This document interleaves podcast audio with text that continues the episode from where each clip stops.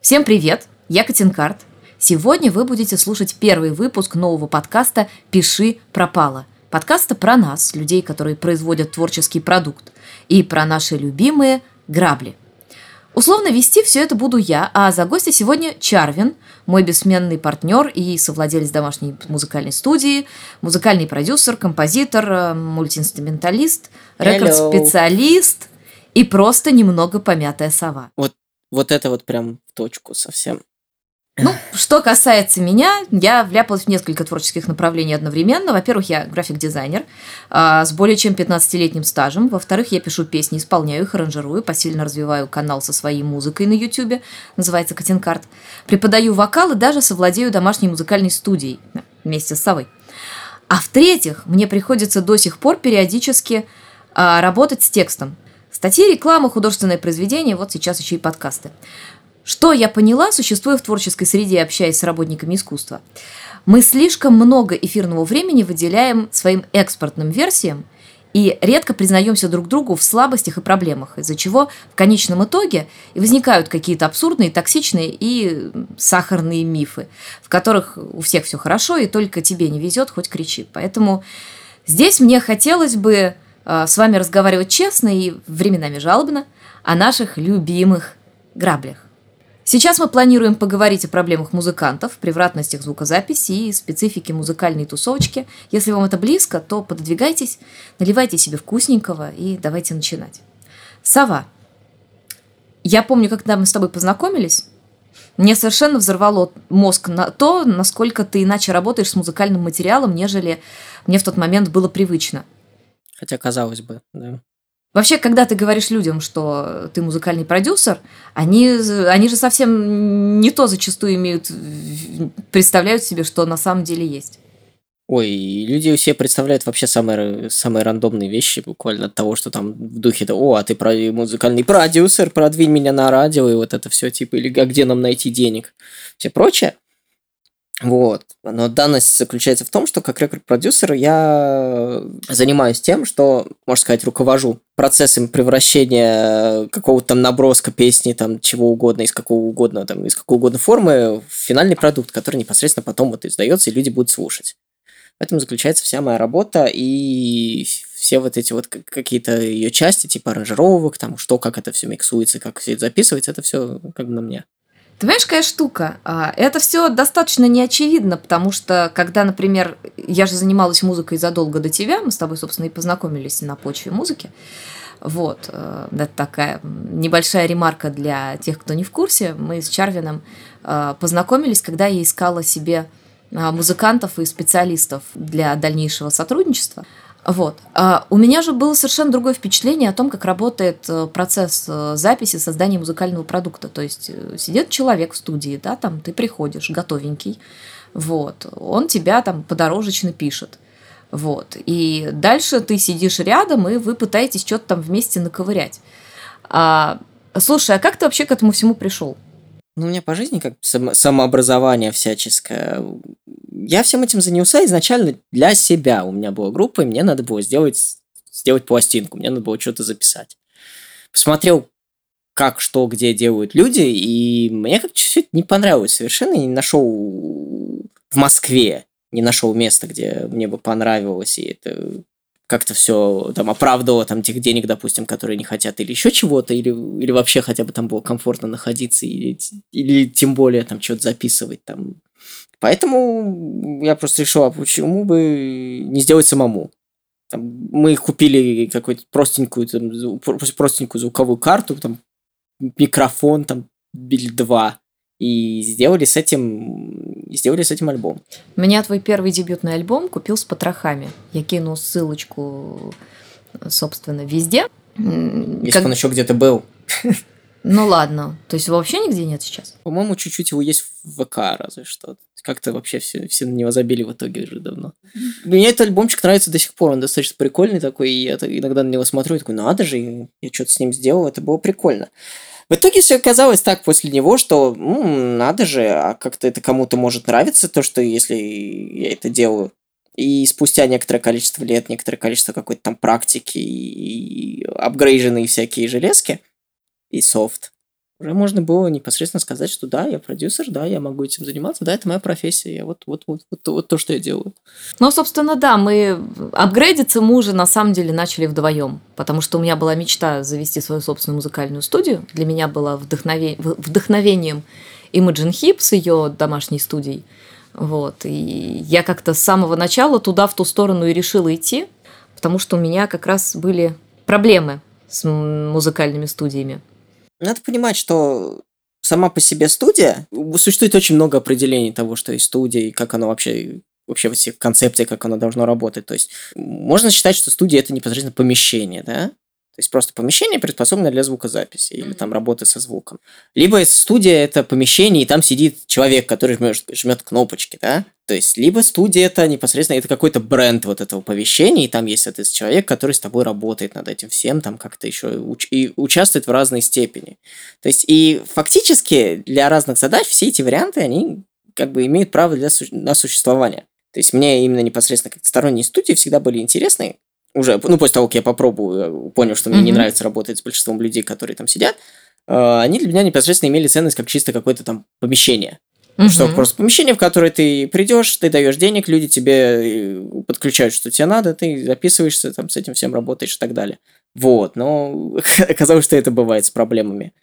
Ну да, я через это тоже проходила. У меня с музыкальными студиями э, опыт не, не самый радужный, то есть у меня буквально пара хороших э, опытов звукозаписи, потому что все остальное время, ну, как бы что происходит? Ты приходишь, там какой-нибудь дядечка, э, который, по сути, ну, по сути, звукотехник, вот, э, который смотрит, о, маленькая девочка – причем там девочка может быть любого возраста, но она маленькая, как бы, и она там что-то хочет от него. Вот, и он э, пытается, как бы, в самом лучшем случае, с позиции доброжелательного э, сексизма, как бы учить ее жить, э, не слушает, делает совсем не то, что она просит, начинает ей там втирать что-нибудь. Вот, то есть, как бы, это все, конечно, очень здорово, но это на самом деле здорово срезает, потому что ты в конечном итоге платишь деньги за все это безобразие и теряешь время. Для меня очень показательным примером была одна штука на какой-то то ли полуостанкинской какой-то студии, фиг знает, я, я точно сам не помню уже, но где-то где в тех краях. Очень показательная была история, что одни, одна знакомая группа пригласила меня, э, чтобы я приехал, послушал, что они сделали, и посоветовал, что им можно вообще там, что им можно поменять, что им, что им сделать для того, чтобы там достичь результата, который они хотят, потому что у них не получалось. Вот, они, я приезжаю с ними на эту студию, они там чего-то показывают мне, там что-то что записывают, что-то смотрят, потом уходят все курить, и чувак, который там непосредственно на студии работает, такой сидит и такой, эх, вот делаю я всякое говно, а вот на днях я сводил там для своего другана такой вот там оркестр и так далее. Я сижу просто такой, а что ты вообще тогда берешься, если это вообще нафиг все не уперлось? если тебе все это не нравится. Соответственно, разумеется, понятно, что у них ничего и не получается, потому что человек, они приехали, ожидают туда какой-то помощи, гайденса, чтобы человек сделал так, чтобы все было, как они просят, а человек вообще даже не понимает ни их музыку, ни, ничего не пытаются добиться. Ну да, просто... просто не заинтересован в результате. Э, это один из вариантов, да. То есть, как, и зачастую он хороший, когда тебе нужен просто человек, который реализует то, что ты просишь. Если этот человек добросовестный, он это реализует. Он нажмет кнопочки так, как надо, он подключит все так, как надо, поставит правильные микрофоны, подберет там чего с вами, что вам нужно, и это может быть хорошо. Другая же проблема бывает то, что люди, которые сидят непосредственно работают на студии, они лезут со своим мнением, куда их не просят. Иногда да. это то, зачем люди приезжают на студии, им нужна помощь, но иногда нет. И вот где вот вся эта грань, это очень важный такой момент, о котором я всегда договариваюсь с людьми на берегу, о том, что им от меня надо. Если от меня надо просто что-то там кнопочки понажимать, это одно. Если людям непосредственно нужно, э, нужна моя консультация, нужно мое мнение, нужен мой вкус, мое продюсирование, это совершенно другое. И, соответственно, это то, в чем я хорош, что чем я, собственно говоря, и занимаюсь, потому что жать кнопочки мне просто неинтересно, я, не, не, опять же, и помещение я тоже не сдаю в аренду. То есть у меня схема идет в том, что есть я, есть мои навыки, мой вкус, э, мои какие-то возможности, скажем так, мое умение послушать, что мне говорят, чтобы преобразовать видение человека в какие-то уже непосредственно технические, там, звуковые все эти результаты. И все остальное, например, студия, помещение, техника, это все всего лишь приложение. То есть, как бы, если это все убрать, э, будет все то же самое, просто другими инструментами. любая из этих моделей, вот, которые я описывал, они, они имеют право на существование, но, к сожалению, как показала практика, они все работают зачастую не так, как должны. И это достаточно такая грустная тема, и когда на кону достаточно зачастую большие деньги, ну, в принципе, то есть сделать музыку, это не то, что... Это дешевле, чем когда-то там давно, когда-то раньше и так далее, но все равно это как бы не, не маленькие достаточно зачастую деньги, если чтобы там записать группу. Это все-таки не, не очень хочется играть с ними, играть с этим в рулетку, и попадется тебе хорошая студия, нехорошая студия и так далее. Многие... Есть, есть всякие достаточно крупные в Москве какие-то студии, которые кто-то очень любит, но потому что они там были по дружбе или у них там есть какой-то узнаваемый бренд или еще чего-то, и к ним там относились нормально, а кто-то пришел с улицы и к ним там относится как к говну. И потом тебе показывают какие-то записи и просят, аж ты можешь с этим что-то сделать, и ты понимаешь, что там почти не осталось чего спасать, например, то есть настолько там все плохо сделано и записано. Поэтому Но очень, еще... очень токсичная и сложная сфера. Тут еще, да, тут еще такой момент, что, во-первых, э, очень часто рекорд-специалистами оказываются бывшие музыканты, у которых что-то не пошло. Вот. Я I see what you did there. Нет, ну это правда так, это самая классическая история. А, и которые, в отличие, допустим, от тебя, они на самом деле самореализуются на других. То есть они пытаются продвинуть свои вкусы, свои, свое видение и так далее, а, хочет того человек, который с ним пишется или нет. Во-вторых, есть еще такой момент, что музыкальные студии, ну как бы как вообще работает вся эта история? А, тебя из тусовочки привели в студию, то есть мы же прекрасно понимаем, что это все система там сарафана. То есть э, кто-то с кем-то подружился, привели тебя в эту студию, как бы, и студия вроде как своя, и тебе хочется доверять этому человеку, тебе хочется верить в то, что от того, что он свой, там хоть через какие-то там вторые, третьи руки, вот, он будет более заинтересован в том, чтобы тебе что-то сделать. А это нифига не гарант, вообще ни разу. Вот. Ну Особенно и... для людей, которые не в какой-то там конкретной тусовке, а которые просто хотят там сделать что-то со своей музыкой. Таких не, тоже ну... на самом деле очень много же. Ну да, и музыкальная тусовка это даже отдельная история. То есть э, мы о ней сейчас чуть попозже поговорим. А я хотела бы еще уточнить, что есть такая проблема, как, например, работа по часам в студии.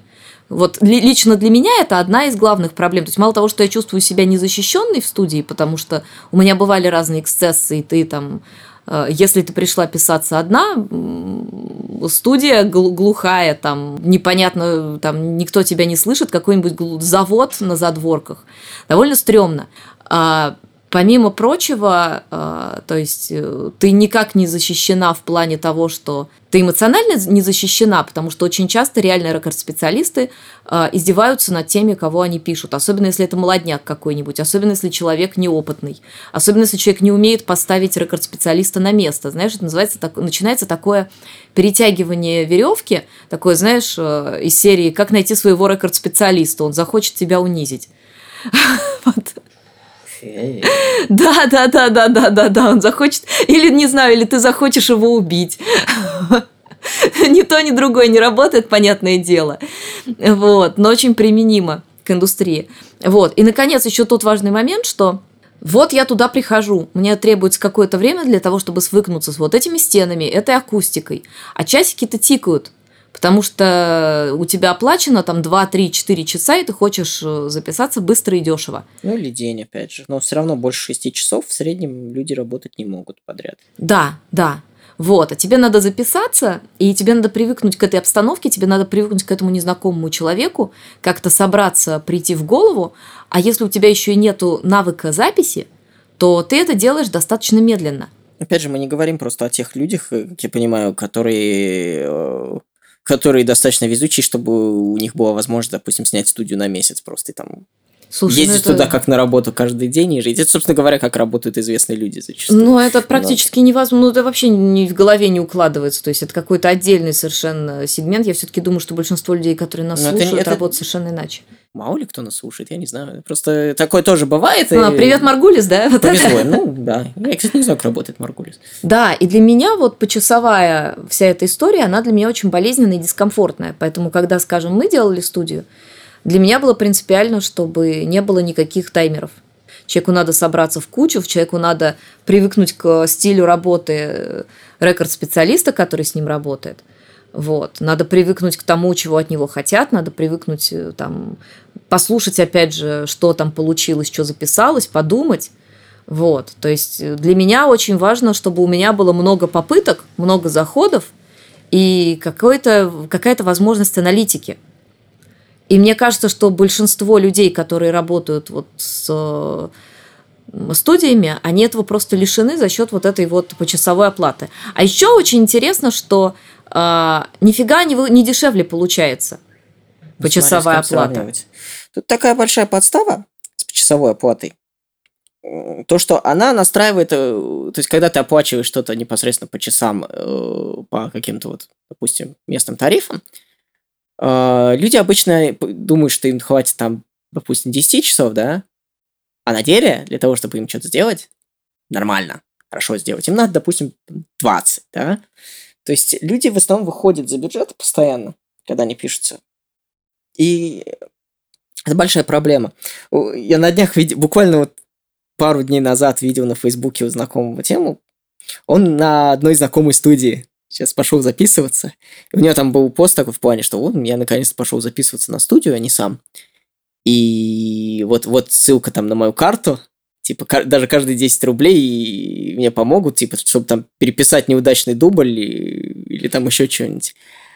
А я все это так смотрю, что неудачный дубль, который плохо звучит, он должен быть переписан в принципе, вне зависимости от там, бюджета, не бюджета, просто должна быть возможность просто взять и сделать максимально хорошо. То есть какие-то конкретные там дедлайны на релиз или еще что-то, это понятно. Но непосредственно, когда люди просто ограничены тем, что у них вот они заплатили за два часа, а на третий у них уже может быть комфортно и не быть, это, конечно, прям дичь дикой. Это еще и жестокая ловушка, потому что, знаешь, то есть э, ты уже заплатил кучу денег. И в какой-то момент, ну то есть для тебя это ощутимая сумма денег, и в какой-то момент ты видишь, что получается не то, чего ты хотел. То есть должна быть возможность э, брать паузы, смотреть э, трезвым взглядом. Опять же, для этого, собственно говоря, моя, моя профессия отчасти и существует, потому что приходят люди, люди уже слышали там свою песню, написанную там 250 раз, они уже там репетировали, все там у них отточено и так далее, и они уже не видят, что, допустим, песня местами где-то прос... где проседает, она местами где-то недостаточно интересная, там основной риф как не качает или еще что-то. Им качает, они все его фигачат, им хорошо но при этом как бы со стороны слушателя это будет, допустим, какой-нибудь проходняк, скорее всего. Хотя никаких никогда гарантий нет, что будет хитом, что нет. Не существует, кроме там каких-то определенных формул или еще что-то. Но в целом со стороны можно представить, что, что из этого может быть плюс-минус интересно, а что из этого нет. Для, там, допустим, массового слушателя еще что-то. Или что, может, они там не заметили какой-то неудачный ход, там какой-то диссонанс, или там не додумали что-то, или по тексту строчка там какая-то неграмотная зачастую, когда люди пытаются петь на английском, не знаю это как бы сплошь и рядом. То есть они там позаписывают какой-нибудь текст, а окажется, что они перевели его в Google Translate, и это вообще не то, что они хотели сказать. Ну да, я помню, что ты реально редактировал людям тексты. Ну, это такое встречается сплошь и рядом, на самом деле, как бы, и причем даже у, зачастую у людей, которые э, плюс-минус знают язык, то есть это как бы это не, не ловушка для каких-нибудь школьников, новичков, это в принципе бывает. Так хотя, что люди просто проглядели. То есть это совершенно нормальная тема, что-то пропустить, когда, ты, когда у тебя просто замыливается Когда язык глаз. не родной, более того. То есть, не, даже, даже на русском такое бывает. То есть именно что глаз замыливается, Ну да, есть наслушанность какая-то определенной музыкальной фразы, и ты уже не видишь, что фраза построена просто не, не по правилам языка совершенно. Да, и со всякими вот такими почасовыми штуками у тебя получается такой выбор, что ты вложил какую-то сумму, ты уже это сделал, и тебе надо либо смириться с тем, что ты сделал, выпускать это просто тяжело сглотнуть, короче, и отправляться дальше в следующий раз авось нормально получится, либо переделывать что-то, и, возможно, возможно, под корень, возможно, что-то совсем не просто перезапустить, можно сказать, проект. И в случае почасовой оплаты это значит, что тебе надо вложить столько же, если не больше зачастую. И это очень многих ограничивает. Давай Поэтому... переформулирую. То есть э, получается, что э, в случае с почасовой оплатой, если у тебя уже были неудачные дубли, ты там неудачно как-то. Причем это не мож, может быть там не то, чтобы даже как-то технически страшно неудачно, просто ты слушаешь и ты понимаешь, что тебя не устраивает то, что у тебя получилось, и ты бы, возможно, принимал какие-то другие решения. Тебе не нравится плане... саунд, тебе да. не нравится вайб, ты выбрал не тот усилитель, что-то у тебя с, у, с тобой в, этом, в этот день не так. Бывает иногда, что люди, человек приезжает и просто в какой-то конкретный день у него из рук все валится, ничего сыграть не может. Да, да. Это абсолютно нормальное явление. То есть, как бы, конечно... А часики тикают. Конечно, типа, чем профессиональный музыкант, тем более ему на все это пофигу. Но, опять же, даже у профессионалов бывают такие темы. Я много встречал всяких мнений того, что, то есть, о, он такой клевый музыкант, он там, неважно, он трезвый, не трезвый, он приезжает там, он за два часа там запишет весь альбом там на барабанах, вся фигня. Возможно, да, я как бы обычно не берусь судить там, кто там что может делать, но когда зачастую слышишь, что там этот человек потом за эти два часа там в пьяном виде настучал, там получается какая-то совершенно полная ерунда, с которой потом уже, ну, люди, они заплатили уже ему за это, да, они заплатили ему, заплатили за студию, и теперь ему надо либо, застав... либо ругаться с ним, заставлять его переписывать, потому что он сыграл хреново, или недостаточно хорошо. А угу. он же скажет, не будь да не, я что всегда... Это, там же еще дружба я обязательно замешана, или знакомство, да. Не, ну, не всегда, как бы, но, но часто. Это, это конфликтный момент, да. скажем так, который, как бы, с точки зрения бизнеса, это окей, когда есть такие конфликтные моменты, но люди же любят друг с другом ругаться в большинстве своем. Конечно. Ну, то есть они любят ругаться только с теми, с кем они, с кем они никогда не пересекаются. Вот. А тут-то какие-то завязки, вся вот это вот. Конечно, тусовочка-то одна.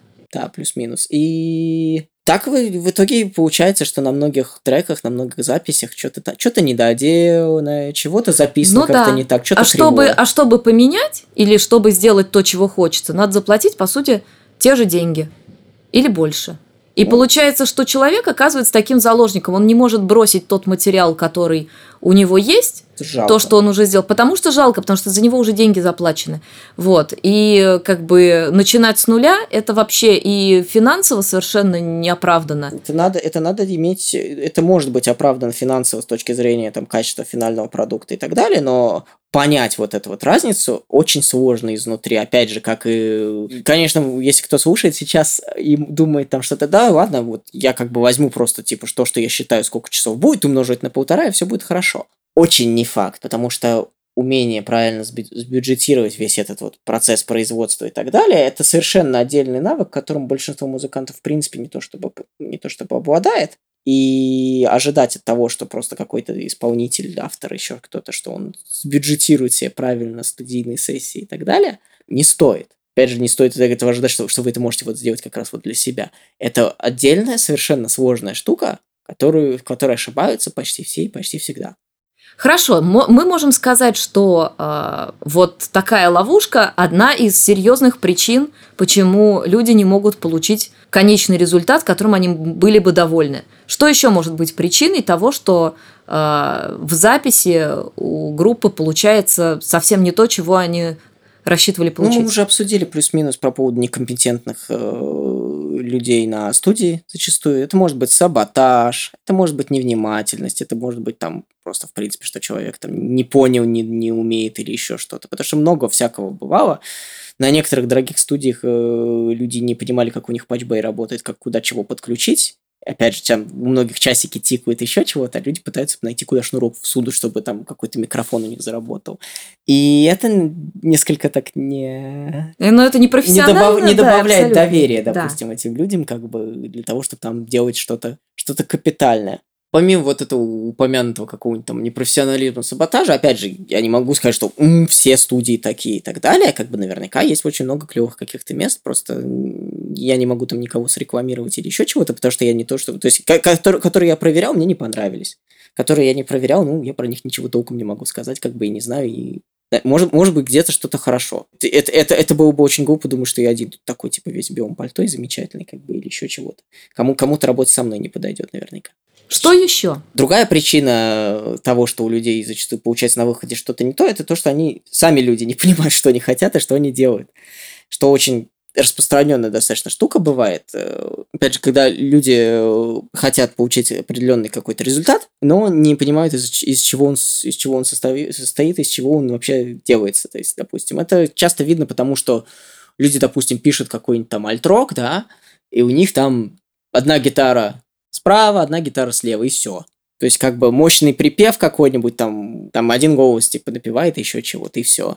Ну да, я заметила, очень много проблем заключается в том, что люди правда рассчитывают, что четыре дорожки бэков это просто вот предел мечтаний, это им сейчас даст сразу объем, невероятный. Того, заставить звучать четыре дорожки бэков, это должно, должно, быть, должны быть очень крутые характерные бэки, и это должна быть достаточно минималистичная какая-нибудь такая запись, максимально типа живая. У, у нее, скорее всего, не будет вайба вот именно такого какого-то, что там радийный там какой-нибудь форматный трек, который там с падами мощный все дела. Это будет именно что, нечто такое, что, ну, окей, ладно, группа играет живьем, и это такая плюс-минус какая-то вот сессия. Вот такой вот Сколько должно быть приблизительно дорожек бэков э, для какой-то полноценной объемной композиции? Я не могу сказать, сколько ну, так, должно быть. Опять же, их может быть сколько угодно. Ну, у тебя сколько обычно бывает я делаю, проектах? Я всегда перебарщиваю. Я делаю очень много. У меня бывает иногда по 30 каких-то штук. И причем это не то, что там какой-то gang vocals, когда просто там записывается толпа какая-нибудь. Именно что просто, что Идет, идет основной голос, идет бэк основного голоса, еще идет еще один бэк основного голоса, плюс-минус там какие-то октавы, отдельные мелодии, каждый там по 2-3 штуки. То есть их можно накапливаться там, ну, 12 легко совершенно. Просто они там сливаются все, разумеется, там в какой-нибудь один файл местами для правого канала, другой для левого, для разной обработки. Но в целом, если есть возможность сделать их много и с разными микрофонами и разным чем-то, это я всегда стараюсь это делать. Опять же, поскольку я терпеть не могу работать по часам, такие эксперименты это всегда, всегда хорошо для меня. Я знаю еще одну штуку, которая очень здорово мешает людям добиться конечного продукта приличного. А, знаю по себе, люди перегорают со временем. То есть, когда они начинают долго что-то планировать, писать, придумывать, передумывать и так далее, перфекционизм загоняет их в состояние, когда новизна и свежесть из э, продукта, как из идеи, уходит напрочь. Поэтому я от себя могу, например, посоветовать, чтобы если у кого-то там появилась идея трека, да, вот пока он свежий, сразу несите и пишите. Потому что если вы начнете его обтачивать, обсасывать, что более правдоподобно, в какой-то момент вы просто почувствуете, что вы вообще забыли, зачем вы здесь, что вы от него хотите. То есть вы просто потеряете, вы его перестанете слышать, вы перестанете его воспринимать. Вот, он просто для вас замылится, и вы начнете э, делать его уже на какой-то инерции, это станет долгострой, с которым вы потом ничего не сможете сделать. Это очень жесткая штука, и об этом мало кто говорит, но это факт. Потому что у нас культура перфекционистов, очень многие музыканты, которые э, чего-то добились, рассказывают про то, как они там э, омывают слезами девственниц э, свой там уникальный, у, уникальную дорожку гитар, и вот это все, и про, потом про то, как они там ее обтачивают и так далее. Вот подготовка это одно – а вот эта вот бесконечная, бесконечная дрочка на перфекционизм, это, блин, совершенно другое. И вот тут у меня очень болит, потому это что я, так, я от этого страдаю. Это был бы офигеннейший мем в плане того, что типа, о боже, у нас такая дорожка гитары, типа в этот момент дорожка гитары, и там какая-нибудь такая собачонка перекошенная, такая, такая наша дорожка гитары такая уникальная, мы на нее потратили там столько времени, мы так подбирали звук, там звук просто гитара записанная в линию какой-нибудь. Ну, это, кстати, история. А, не, ну иногда гитара записанная в линию, как бы это может быть там Dire, Dire Straits какой-нибудь или еще что-то там клево сделанное, когда люди там просто там воткнулись какой-то пульт, там придумывали всякого разного, но об, говорить об этом как это там мега открытие, мы так изящно там все это типа делали, там извращались с этим. О, зачастую это как бы все это happy accidents. Я очень жалею, что мне никто э, как бы не прописал качественного леща, когда я там убивалась в перфекционизм. А, потому что на самом деле а, мне реально стоило намного раньше начать учиться делать быстро и просто. Вот, то есть, э, да, есть, я, я очень люблю насыщенные треки, я очень люблю сложные аранжировки, чтобы в них можно было там проваливаться, чтобы можно было каждый раз что-то новое расслышать, но объективно я действительно очень много идей теряю просто пока я дохожу до там какой-то стадии работы над треком. И, собственно, здесь можно как бы добавить еще одну причину, почему получается все у многих не очень. Или люди даже недовольны тем, что они делают. Они... Люди мечтают жить э, с тем, чтобы музыка была их там основным заработком, музыка была их профессией и так далее, но при этом они даже не то, что относятся к этому, а просто действуют, как будто она хобби. В этом плане перфекционизм не то чтобы имеет какое-то место быть, потому что когда ты относишься к музыке как к работе, как к бизнесу и так далее, у тебя в люб... какие должны быть какие-то хотя бы дедлайны, какое-то что-то. Я сам в этом... Уничтожено просто. Просто в труху уничтожено. Самоуничтожено, потому что у меня как бы с этим проблемы, как бы, по крайней мере, хотя бы я не этот самый, я не доктор Дре. Уже. Вот, вот за это я себя очень благодарю, Господи, что я не доктор Дре. какая боль просто, да. Вот. То есть, э, я, мне тоже это очень знакомо, потому что денежки надо зарабатывать, а как бы э, песенки, они, я не знаю, кормят ли они вообще. Вот. Но фигня в том, что действительно очень стыдно и очень трудно, но э, если ты берешься что-то делать и ты берешься говорить о перфекционизме, будь уверен в том, что прочекай собственное мироощущение, потому что это может быть просто элементарная прокрастинация. Да, если, если, факти... если в музыке ты позволяешь себе быть перфекционистом, скорее всего, скорее всего, это хобби, а не а не работа. Потому что в работе, которую надо сделать, э, быть перфекционистом почти невозможно. Быть удач, удач перфекционистом, скажем так, успешным. Ну да, потому что в конце концов есть сроки, есть да, какой-то план работы, да, совершенно опять, опять же, и тем более в условиях того, что большинство там студий работают по часам, то есть это либо надо там упарываться наглухо, и это будет, э, и то есть все время до дедлайна сидеть там вообще просто упарываться, допиливать, допиливать, допиливать, допиливать, и все равно как бы этот перфекционизм не поможет, потому что что-то в конце не порадует. Нет предела совершенства, да? Либо просто ничего не будет сделано. А есть же еще такая штука, как пострелизный депресняк. Ну, это вообще классика, как мне потребовалось э, сколько лет? Семь, наверное, чтобы с этой штукой справиться. Вот, то есть э, мало того, что выпускать продукт очень страшно, потому что ты сам не уверен на 100%, как мы уже поняли, результат очень редко оказывается соответствующим ожиданиям, а помимо всего прочего, ты еще и не знаешь, как его примут все остальные. А тусовка, она в этом смысле очень специфическая. То есть ты приносишь вот, вот то, что ты налепил, и по сути ты собираешь такую коллекцию охуенных мнений людей, которые тоже по-своему там то, тоже что-то лепили, тоже что-то у них такое получилось непонятное, и ты по сути собираешь такие их проекции на тебя. Это как этот самый был замечательный мемчик такой, что типа это самая крутая похвала, которую можно получить, короче, от дружественной группы. Там морда такая просто перекошенная, вся такая вот вращение, типа. Да. Там локальная сцена, все дела. Да. Мне нравится это. Меня как-то пытались оскорбить, э, я же запомнилась именно тем, что меня пытались оскорбить тем, что сравнивали мою музыку с Нирваной. Ужас какой, слушай, как ты это пережил? Я не пережил, у меня до сих пор травма. О боже. Мне нужна специальная подушка теперь для этого, Ой, чтобы, чтобы, чтобы, чтобы, чтобы успокоиться.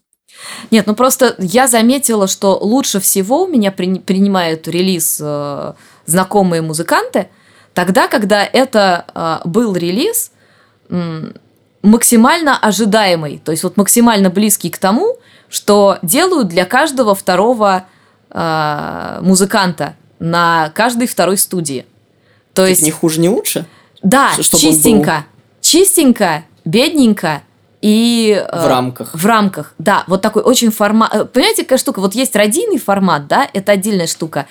А вот это, это формат тусовочки, когда от тебя ожидают того, что сделают и для них тоже. Вот тот вариант, который их бы удовлетворил. Очень удивительная тема для творческой тусовки иметь реальность, в которой не высовывайся, не выпендривайся. Это очень, типа, всеобщая достаточно штука во многом. Да, да. Потому есть... что, казалось бы, все должны по-своему высовываться и выпендриваться, как бы, и... Творчество у, же, да, и у многих, богема. У многих на этом карьера так и строится, что каком-то оригинальном способе выпендрежа. Ты понимаешь, если для меня, скажем, музыкальная тусовочка штука достаточно, ну, то есть она не имеет особой ценности, потому что я не ощущаю какой-то от нее большой поддержки, я не гастролирую, я не выступаю, то для большинства музыкантов музыкальная тусовочка – это очень крепкие костыли. Я обращала внимание на то, что концертирующие группы, концертирующие музыканты, а, они сбиваются в такие очень крепкие сплоченные коллективы и ходят друг к другу на концерты. С одной стороны, это реально круто, потому что это поддержка. С другой стороны, у меня сложилось впечатление, что каких-то по какой-то посторонней аудитории, кроме них самих, у них очень мало. И при этом у них э, нет какой-то потребности наращивать дальше аудиторию, потому что у них складывается впечатление, некоторой успешности творческой из-за того, что вот э, их кто-то поддерживает. Это такая очень тонкая хрень, потому что мы же понимаем, что это такая обязывающая очень вещь, потому что ты обязан ходить на все на концерты этих людей даже тогда, когда на самом деле ты уже не очень заинтересован в том, что они делают, чтобы они пришли на твой концерт. Если вообще когда-либо был на самом-то деле.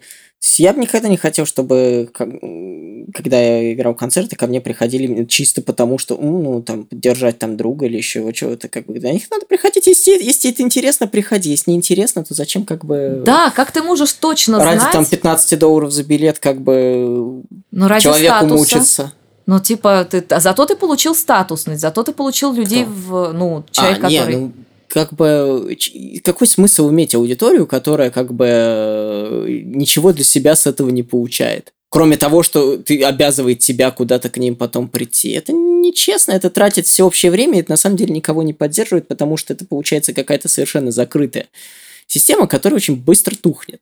Ну, я, знаешь, я бы поспорила насчет скорости, потому что я знаю такие круговые хороводики, которые не тухнут уже по десятку лет. И они, собственно, больше, по-моему, никому, кроме друг друга, не нужны, но они это, хороводят это ли, это ли не определение тухлого хороводика, что он никому не нужен, знаешь? То есть, все-таки как бы одно дело, если это как раз э, цель непосредственно творчества и цель всего происходящего. Другое дело, что люди же зачастую, как бы находящиеся во всей этой теме, они мечтают о чем-то там большем и так далее. И, и зачастую оттуда идет куча всякой токсичной фигни, потому что у них не получается, и у других не получается, все, все, все там все застряли и тусуются. И это как-то... А как еще они очень друг друга врут. Наверное. Ну, знаешь, это бесконечная демонстрация того, что ты э, крутый, крутой, успешный, тебя поддерживают фанаты, тебя пишут, тебя снимают, тебе делают какие-то фанфики. Я знаю людей, которые реально платили за то, чтобы э, им сделали фанатские картинки. И это частенько так бывает. То есть на полном да. серьезе там и выкладывали это как фанатские картинки. Вот смотрите, меня нарисовали. Вот. Это достаточно стрёмная штука, потому что это, опять же, с одной стороны, fake it till you make it в э, шоу-бизнесе это, ну, нормальное явление. Вот, то есть и вообще, в принципе, когда мы говорим о том, что там, как работает реклама в шоу-бизнесе, это всегда имитация успеха. Это имитация, это как бы демонстрация какого-то образа не жизни. Всегда. Не всегда. Очень не всегда. Все бывает совершенно по-разному. Ну, вероятно, это, скажем так, это классическая модель, когда есть бабки. Что, или когда есть, типа, какой-то драйв, что сначала, типа, ты приходишь, говоришь какой-то крутой, типа, когда даже ты еще не особо там соответствуешь чему-то.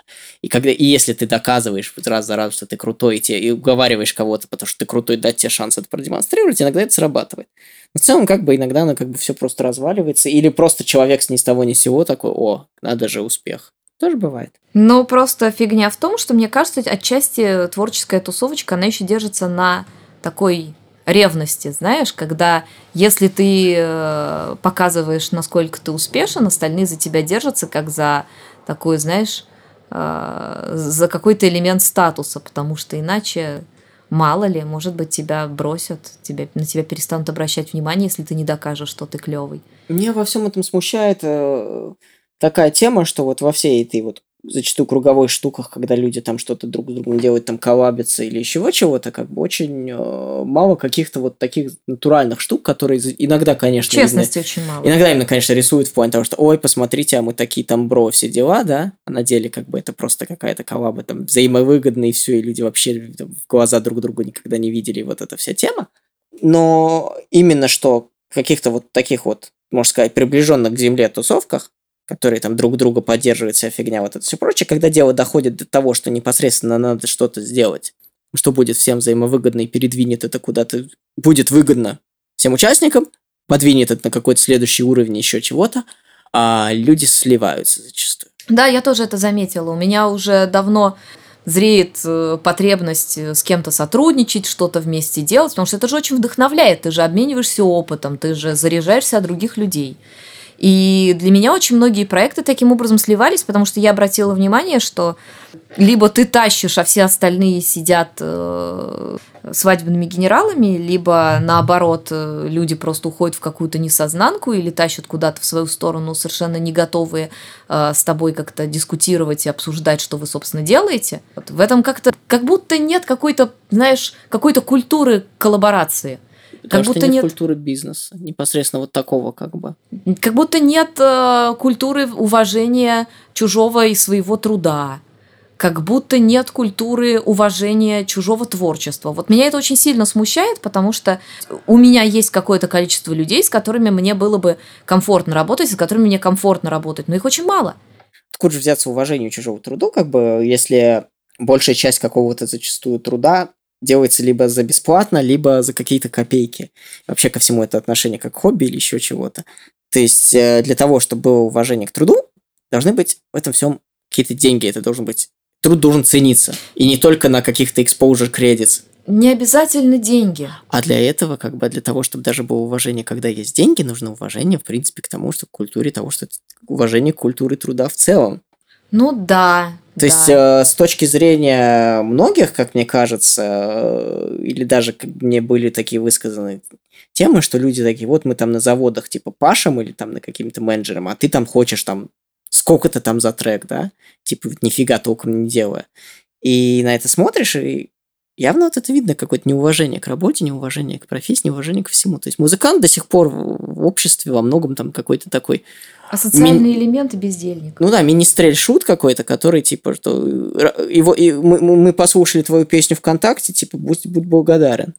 Да, то, что музыкальный контент очень сильно обесценен, это однозначно. И как донести свой продукт до, до, до слушателей, это просто отдельный момент, это Да, это я- отдельная это явно боль, это мы даже не выпуск уже. будем трогать. Я хотела с тобой поговорить, собственно, про домашнюю студию, про то, как у нас все работает, и про то, где болит и где тревожит, потому что это будет, пожалуй, последняя тема, которую мы сегодня затронем. Ну, тревожит корона. Потому что фактически как бы студию пришлось закрыть. С этим локдауном, как бы когда, поскольку студия домашняя и сын у нас с фиговой иммункой, поэтому заболевать короной никому нельзя. И, соответственно, студия для внешних посещений, что называется, закрыта. И в данном случае, как бы, вся моя работа заключается в основном в том, что меня можно нанять вместе с потрохами, что называется, и есть студия, в которой можно сидеть сколько угодно и работать сколько угодно до того, как не получится желаемый результат, любое количество ревизий и все вот это вот, как бы лично, не лично, не суть важно, вот это все. То есть, как бы, что схема работы подстраивается под то, как удобно человеку, а не под то, как, что называется, я делаю вот так и все. И вот это вот самая основная вот штука того, как оно все было устроено до локдауна, до пандемии, до всего прочего, она сейчас а, полностью развалилась. И теперь, соответственно, как бы единственный возможный способ работать с какими-то людьми, которые не мы сами, это работать дистанционно. Соответственно, у них должна быть возможность где-то записываться. Соответственно, это они либо должны записываться у себя, и тогда все это удачно, и мы с этим можем работать каким-то образом. Либо, если у них нет возможности самим где-то записываться, у себя, допустим, как-то дома, им надо снимать какую-то другую студию. И снимать какую-то другую студию, для них это экстра деньги, потому что большинство студий все равно работает по, часово, по, час, по часовой оплатой. Соответственно, вот это наша тема, когда мы что мы переписываем, что сколько чего надо до тех пор, пока не получится, она тоже вылетела в окно. И вот это вот, конечно, большая и большая подстава вот конкретно непосредственно моей текущей работы, потому что сейчас фактически приходится непосредственно как-то либо заниматься своими проектами, либо перепрофилироваться в микс-инженера или там, дистанционного консультанта. Что, собственно, никогда не было, что, собственно, никогда не было моей какой-то главной Целью фишкой. И, задачей. И опять же и целью, как бы, потому что это не самая интересная часть работы, потому что самая интересная часть моей работы это непосредственно как бы доработка продукта, доработка треков, придумывание всех этих концепций, какие-то подбор каких-то всех интересных штучек. Вот это самое интересное. Остальное это зачастую какая-то техническая штука, которую я не аутсоршу, потому что это тут получается дешевле. Возможно, какую-то часть я бы с удовольствием аутсорсил. У тебя есть что-нибудь, что ты мог бы посоветовать нашим слушателям? Потому что я уверена, что нас э, слушает кто-нибудь, кто занимается музыкой. выкиньте из головы все, что вы думаете, вы знаете о том, как музыка делается, потому что, скорее всего, у вас в голове всего один-два варианта каких-то, и велик шанс того, что они какие-нибудь не самые продуктивные, токсичные. То есть keep an open mind, смотрите на самые разные варианты, как, ты, как кто делает, пробуйте разное. Если вам что-то не нравится в том, как вы сейчас с кем работаете, как что-то делаете, попробуйте поработать с кем-то еще. Не ведитесь на какие-то полумеры просто потому, что все так делают. Так все сложилось, что вот это то, как все так делают, это путь в никуда. Просто именно что держите мозг открытым, чтобы, возможно, найти что-то, что подходит именно вам. То есть э, я, нет какого-то универсального способа, как что записать клево, как э, получить какую-то клевую пластинку, потому что они могут быть совершенно как бы нетривиальные и могут быть самые разные. Кому-то комфортно будет работать по часам, кто-то, возможно, действительно хочет себе вот этой структуры для того, чтобы у них было вот это ограничение, чтобы, их, чтобы у них был вот этот sense of urgency, что типа срочный только сейчас и никак иначе. Возможно, кому-то это, кому-то это нормально, но это явно не панацея. Не бойтесь экспериментировать и пробовать различные варианты, и находите тех людей, с которыми вам будет хотеться работать и будет комфортно. Не влезайте в какие-то токсичные э, бизнес-взаимоотношения. То есть найдите кого-то, кому, кому вы сможете доверять и чей вкус будет совпадать с вашим. Это самый будет эффективный способ получить то, что вам непосредственно нравится на выходе, и чтобы вы смогли с этим дальше работать и строить свою карьеру или продолжать свою карьеру. Слушай, спасибо тебе большое за этот разговор. На сегодня мы, пожалуй, закончим. И с остальными людьми, с кем-нибудь, э, с кем мы соберемся поговорить в следующий раз, мы встретимся в следующий раз. Ну да. Подробности будут следовать. Мы пока еще не очень придумали, как все это будет. Да, подробности в джингле. А пока вырубай!